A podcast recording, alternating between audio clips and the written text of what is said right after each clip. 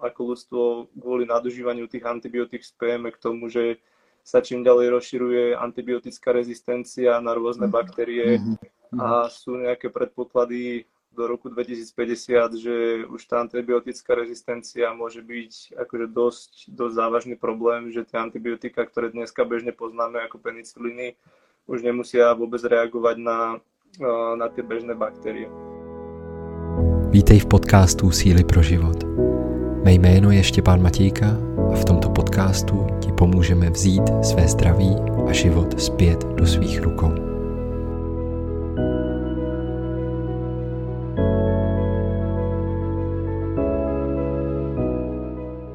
Na téma, který velice souvisí s naším tématem ty divoké stravě. Mm-hmm. Um, uvidíme, co se dneska dozvíme. Ano. Uh, divoká strava jako taková. A Martin už je tady. Dobrý večer, s Martinem. Skvělý. Tak řekneme pár slov tady vůbec, co nás dneska čeká. Přátelé, určitě každý nebo většina z vás jste se ve svém životě setkali s antibiotiky, s penicilínem. Možná většina z vás víte, že jsou to látky, které pocházejí z říše hub a vlastně byl to takový průlom v naší medicíně, nebo v medicíně západního světa, abych možná byl přesný. A, a my vnímáme, a možná i Martin nám to dneska potvrdí, že je na čase tenhle ten přístup na všechno antibiotika trošičku přehodnotit a vrátit se zpět k té komplexnosti to, co my vnímáme v té divoké přírodě, v oblasti divokých bylinek, je vlastně také o té komplexnosti, o tom, že můžeme své zdraví podporovat a vlastně dlouhodobě udržovat právě díky tomu obrovskému spektru těch benefitů, které mají divoké bylinky, které můžeme sbírat všude možně v přírodě. Dnešním tématem je síla medicinálních hub a věřte nebo ne, i tyhle ty houby, eh, které mají opravdu exotické názvy a tvary a vůně a vůbec barvy, se dají v přírodě eh, sbírat také volně. A já opravdu srdečně vítám dneska doktora Martina Mášu, který nám poví právě o té síle medicinálních hub. Zdravím tě. Zdravím vás, ďakujem veľmi pekne za privítanie. Iba tak, aby ste mali predstavu, že o čom dneska budem hovoriť, tak uh, rozberem nejako obecne tie medicinálne huby, keďže tá problematika začína byť uh, čím ďalej tým zaujímavejšia, objavuje sa to strašne veľa. Uh, takisto by som sa chcel venovať aj nejakým, nejakým takým zákulisným uh, témam zo zdravotníctva, keďže, keďže pracujem na viacerých uh, zdravotníckých pracoviskách ako lekár. A trošku pozdieľať s vami také stezky aj mojich pacientov, ktoré ma trošku donúčili rozmýšľať nad tou medicínou trošku inak, ako nás to mhm. učili na škole. Čiže ešte raz sa predstavím, moje meno je Martin Máša, moje zamestnanie alebo povolanie je teda som zubný lekár, aj keď nie je taký úplne klasický zubár, moje zameranie je hlavne zubná chirurgia, parodontológia a orálna medicína. Super. A pracujem v podstate na Univerzite Palackého v Olomouci na oddelení parodontológie, kde okrem práce, teda hlavnej tej zubnej, sa venujem doktorátu, kde skúmame vlastne využitie probiotík ako pri liežbe parodontózy, čím sa vlastne snažíme o to, aby sme mohli čím ďalej tým menej využívať antibiotika, nie, že by teda antibiotika boli zlé, ale čím ďalej tým eh, viacej ako ľudstvo kvôli nadužívaniu tých antibiotík spejeme k tomu, že sa čím ďalej rozširuje antibiotická rezistencia na rôzne mhm. baktérie mhm. a sú nejaké predpoklady do roku 2050, že už tá antibiotická rezistencia môže byť akože dosť, dosť závažný problém, že tie antibiotika, ktoré dneska bežne poznáme ako peniciliny, už nemusia vôbec reagovať na na tie bežné baktérie. Áno. Okrem, okrem toho vlastne pracujem ešte na Slovensku, či pracujem ako pendler v súkromnej praxi v Bratislave, čiže hodne cestujem. No a vlastne celý tento zdravotnícko-cestovateľský štýl života už bol z začiatku dosť stresujúci a ja som teda sa snažil hľadať si nejakú cestu, ako, ako ten stres znižiť, čo ma až viedlo vlastne k objaveniu adaptogénov, či už vo forme rastlín alebo medicinálnych húb. A keďže, ako, keďže huby sú vlastne mojou takou vnútornou záľubou v podstate už od 4 rokov, kedy som s našimi alebo so starými rodičmi chodil v lete po horách, zbierali sme 4, 4 druhy hrybov, a tak vlastne tá vášeň vo mne nejako ostala a teraz už, ak som starší, už mám, už mám viacej času na to sa tomu venovať aj dopodrobnejšia. Viacej si o tých hubách študujem. Letos som si vlastne dorobil ešte certifikát Českej mykologickej spoločnosti, aby som nejak tomu, tomu môjmu snu dal trošku nejakú kultúru. A, a vlastne, vlastne toto ma viedlo k objaveniu tých adaptogénov, ktoré som začal využívať sám a cítil som veľmi výrazné zlepšenie, hlavne čo sa týka, čo sa týka toho stresu. Mm-hmm. Potom som sa začal, ako, ako mladý lekár, to väčšinou funguje na tých klinikách tak, že škola vás niečo naučí, ale naučí vás nejakých 5%, nejaký bazál, že, že takto to nejako funguje ale keď sa pod, pre, pred vás postaví v podstate živý pacient, ktorý má nejaké reálne problémy, tak tá klinická prax už je náročnejšia a veľakrát ako mladý doktor si musíte zavolať nejakého staršieho kolegu, ktorý je v tom už zbehlejší, skúsenejší a aby vám trošku pomohol. No a tým, že vlastne my na, na tom paradontologickom oddelení máme strašne veľa ľudí s ochoreniami ústnych slizníc, väčšinou sa teda jedná o ochorenia autoimunitného charakteru, kedy mhm. tí, kedy tí ľudia majú rôzne vredy alebo proste erózie po tých ústach a proste obmedzuje ich to v osobnom živote, alebo ich to bolí, nemôžu sa komfortne nájsť, majú nejaké subjektívne problémy. A veľakrát som sa dostal do bodu, že zavolal som si teda staršieho, skúsenejšieho kolegu, ten sa na to pozrel a povedal mi, no, tak skús kortikoidy. Takže tí, tí, týchto kortikoidov, no, týchto kortikoidových pacientov sa začalo postupne nejak zbierať viacej a viacej. Ja som tak začal uvažovať, že, že ale kortikoidy nie, nie sú no, nie sú proste nejaký ultimátny zázračný liek, ktorý niekomu mm. dáte a zraz, zrazu bude zdravý. Nie, kortikoid je proste nejaký lacný stresový hormón, ktorý dáte pacientovi iba na to, aby ste mu vlastne potlačili zánet alebo potlačili ten jeho akutný problém ale nevyriešite tú príčinu vôbec. Mm-hmm. A začal som nad tým uvažovať tak, že, že keď, keďže sa jedná o autoimunitné problémy, tak logicky ten problém u tých autoimunitných chorôb musí byť v imunite toho človeka. Už v tom názvu ako je, je jasne daný, že? Tak, tak, tak. A, a práve, práve to, to ma začalo hnevať, že vlastne tá, západná klasická medicína nad týmto vôbec takto neuvažuje, že snaží sa iba tomu človeku rýchlo pomôcť od tých akutných problémov, stlmiť mu ten zánet.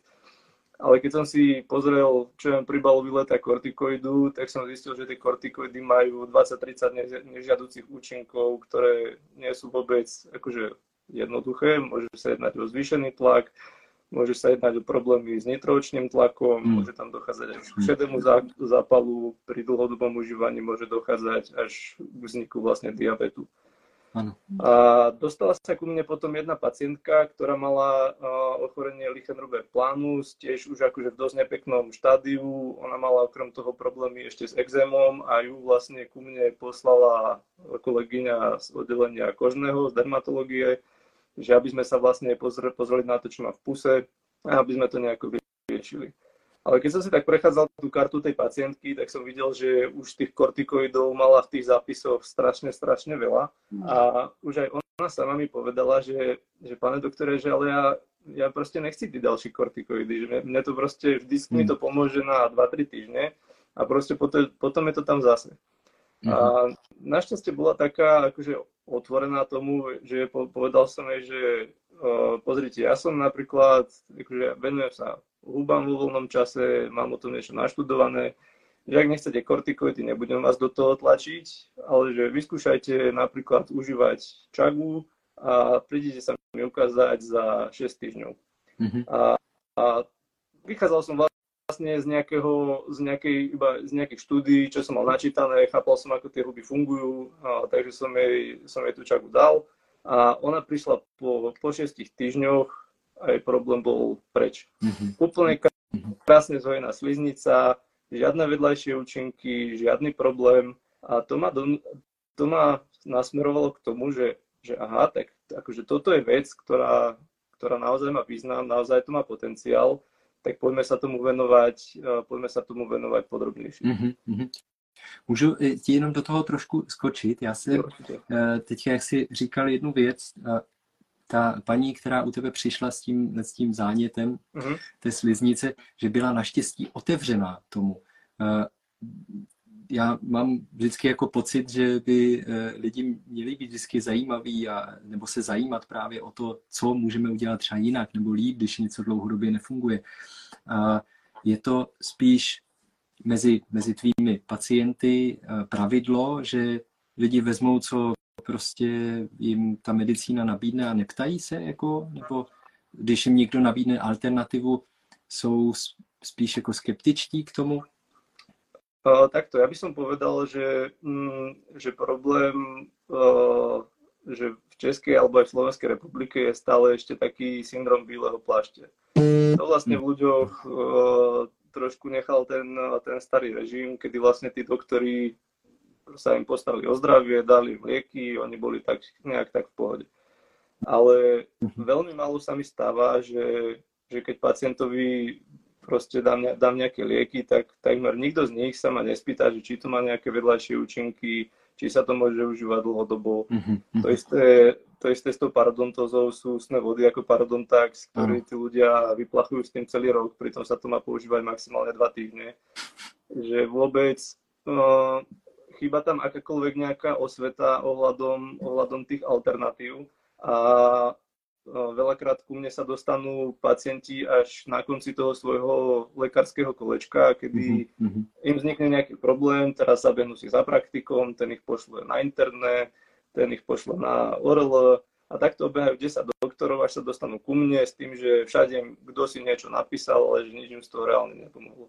Mm, a mhm, to je v podstate vec, ktorá, ktorá mi trošku akože na západnej medicíne vadí, že západná medicína je super, čo sa týka nejakých akutných problémov. Hej, vieme mm. veľmi dobre riešiť, čo ja viem, zranenia, traumatológiu, chirurgia, mm-hmm. nejaké proste akutné, šialené akutné zánety, to je všetko fajn, ale práve tie chronické a autoimunitné veci veľakrát vznikajú nejakým dlhodobým, dlhodobo zle nastaveným tým životným štýlom a mm. potom sa takýto človek dostane naraz ku desiatim doktorom, ktorí sa ale každý sa pozera iba úzko na ten svoj, na ten svoj pohľad, že idem riešiť iba toto. Uh, neurolog povie, že z neurologického hľadiska ste OK, ja neviem, že čo máte s ušami, neviem, čo máte so zubami. Chyba tam taký ten holistický prístup k tomu mm. a preto to veľakrát vedie k tomu, že tým pacientom sa iba uh, predpisujú, predpisujú nezmyselné lieky, a nikam to nevedie, lebo prostě z toho není nějaký reálný výstup. Mm-hmm. Úplně souhlasíme, to je vlastně i náš přístup vzít si to zase zpátky, tu zodpovědnost toho vlastních rukou. A na to samozřejmě potřebujeme i informace, protože jinak jsme odkázaní na to jenom, mm-hmm. co mm-hmm. dostaneme zvenku. Mm-hmm. Takže eh, na to se zaměříme i dneska večer. Možná skočíme rovno do, do tématu těch hub, já Máš ještě, něco? Ano, ještě mám něco. Ještě předtím, než, než se do toho ponoříme, protože Martin, eh, jak už určitě tušíte, je obrovská studnice všech možných informací a vědomostí a hlavně toho nadšení pro eh, medicinální houby. Takže pokud máte nějakou, nějaký dotaz, něco vás zajímá, napište nám tady do komentářů. Eh, my vlastně v tom závěru jich několik se pokusíme zodpovědět, abyste měli prostě ještě další, další podporu tady od nás a od Martina. Ano, tak co málo už přišlo i předtím, jak jsme ohlásili ve stories, že děláme vysílání, tak ta dotazů už máme, ale já bych úplně začala jako od začátku, co vlastně ty medicinální hůby jsou a v čem nám můžou pomáhat. Jo, Čiže ja by som začal s tým, že nejak tie huby trošku skúsim rozdeliť. Teraz nebudem tu sa tu snažiť biologicky zaradiť milión, milión druhov a tých, a tých čeladí, ale z praktického, z praktického hľadiska vieme rozlišiť asi tri skupiny hub.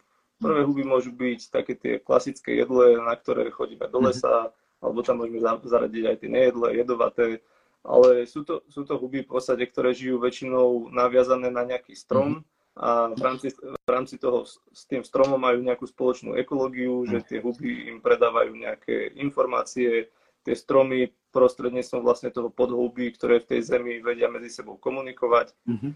A druhá skupina potom sú tie samotné medicinálne huby a tretia skupina sú nechválne známe psychedelické huby, tým sa ale venovať nebudeme, lebo to je kapitola sama o sebe. A čo sa týka ale tých medicinálnych húb, uh, väčšinou sú to, nie sú to úplne také tie huby, ak si predstavíte nejaký krásny dubák alebo, alebo niečo proste šampiňón, čo by ste si dali niekde, niekde do jedla.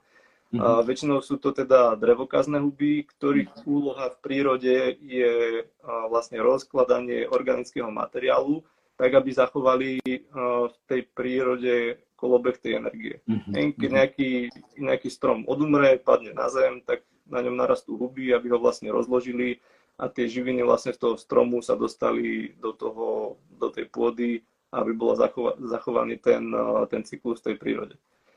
A na to, aby ale tie huby vedeli efektívne plniť tento, tento kolobeh života v tej prírode, tak si v rámci tej svojej evolúcie museli vytvoriť v sebe nejaké látky, ktorým sa bránia voči parazitom, baktériám, hmyzu a vlastne mhm. všetkým nejakým vonkajším stresorom, tak aby boli vlastne schopné plniť tú svoju, tú svoju úlohu, aby ich tie baktérie nezlikvidovali skôr, ako, ako dokončia ten proces, inak, uh, inak by bola proste v prírode hromada toho nerozloženého mhm. organického mm-hmm. materiálu. Mm-hmm. Čo je zaujímavé, ale uh, že uh, podľa, podľa štúdií huby a ľudia zdieľajú až 50% DNA, čiže keď sa mhm. pozrieme na vývojovo, na ľudstvo, kedy si, keď sme ešte začali z buniek, tak vlastne máme, máme rovnakú tú vývojovú vetvu, jak majú huby preto vlastne tie, tie látky, ktoré tie huby produkujú, sa dokážu naviazať na ten náš metabolizmus, na naše receptory a to telo ich vie spracovať kvôli tomu, že sú, sú si akože štruktúrálne veľmi podobné. Uh, ďalej, čo je treba povedať pri tých, uh, pri tých hubách, nie sú to teda, väčšina z nich nie sú jedlé, niektoré sú, ale väčšina z nich sú proste tvrdé, drevnaté, horšké, nie veľmi chutné huby. Mhm. A na to, aby sme ich vlastne vedeli, tie látky z nich využiť, tak ich potrebujeme z tých húb nejakým spôsobom extrahovať. Mhm. Pretože huby majú vo svojej bunke bunečnú stenu, ktorá obsahuje chytín. A mhm. chytín je vlastne látka, ktorú, na ktorú my ako ľudia nemáme enzym, ktorý by tú bunku vedel rozštiepiť. Čiže na to, aby sme efektívne vedeli tie huby spracovať a prijať do svojho tela, tak potrebujeme tie huby ty látky z nich nějakým způsobem extrahovat. Mm-hmm. Můžu se zeptat, mm-hmm. ten chytín je jenom v těchto těch dřevokazných houbách, nebo je i v těch houbách, které běžně sbíráme? Nie, cel, celkovo aj pri, aj pri tom zbieraní. Akurát pri, okay. uh, pri tých akože jedlých hubách sa väč, väčšia, menš, takto menšia časť toho chytinu sa vlastne naruší tým varom. Áno že, že keď ich varíte pri vysokej teplote, mm-hmm. tak uh, nejaké látky sa z toho extrahujú, ale podľa toho, čo, čo hovoria tie vedecké informácie, tak využiteľnosť tých látok, napríklad uhlivy ústričné, je to, je to celkom významné, lebo, huba, lebo hlivá ústricová sa predáva teda ako huba na jedlo. A, tak z varenej hlivy, alebo keď si dáte hlivu z nejakého jedla, tak využijete z toho iba 10% toho je potenciálu. Kdežto, keď, keď mám nejaký akože komplexný extrakt, tak uh, viem, že, po, že použijem na to, na to činidla, ktoré mi vedia z tej huby vyťahnuť tie látky a ten extrakt je oveľa koncentrovanejší a oveľa viac nabitý tými látkami mm-hmm. ako z toho jedla. Tým samozrejme nevravím, že akože huby na jedlo sú o ničom, huby sú výborné, ja huby milujem, varím, varím ich úplne v každom jedle, ale akože plus minus takto to nejako funguje. Okay.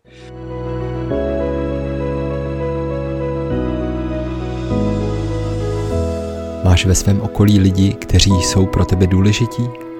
Sdílej s nimi tento podcast a jestli chceš, můžeš jej ohodnotit anebo začít odebírat. Další praktické typy, jak se stát opět mistrem svého zdraví a života, najdeš na našich stránkách sílaproživot.com.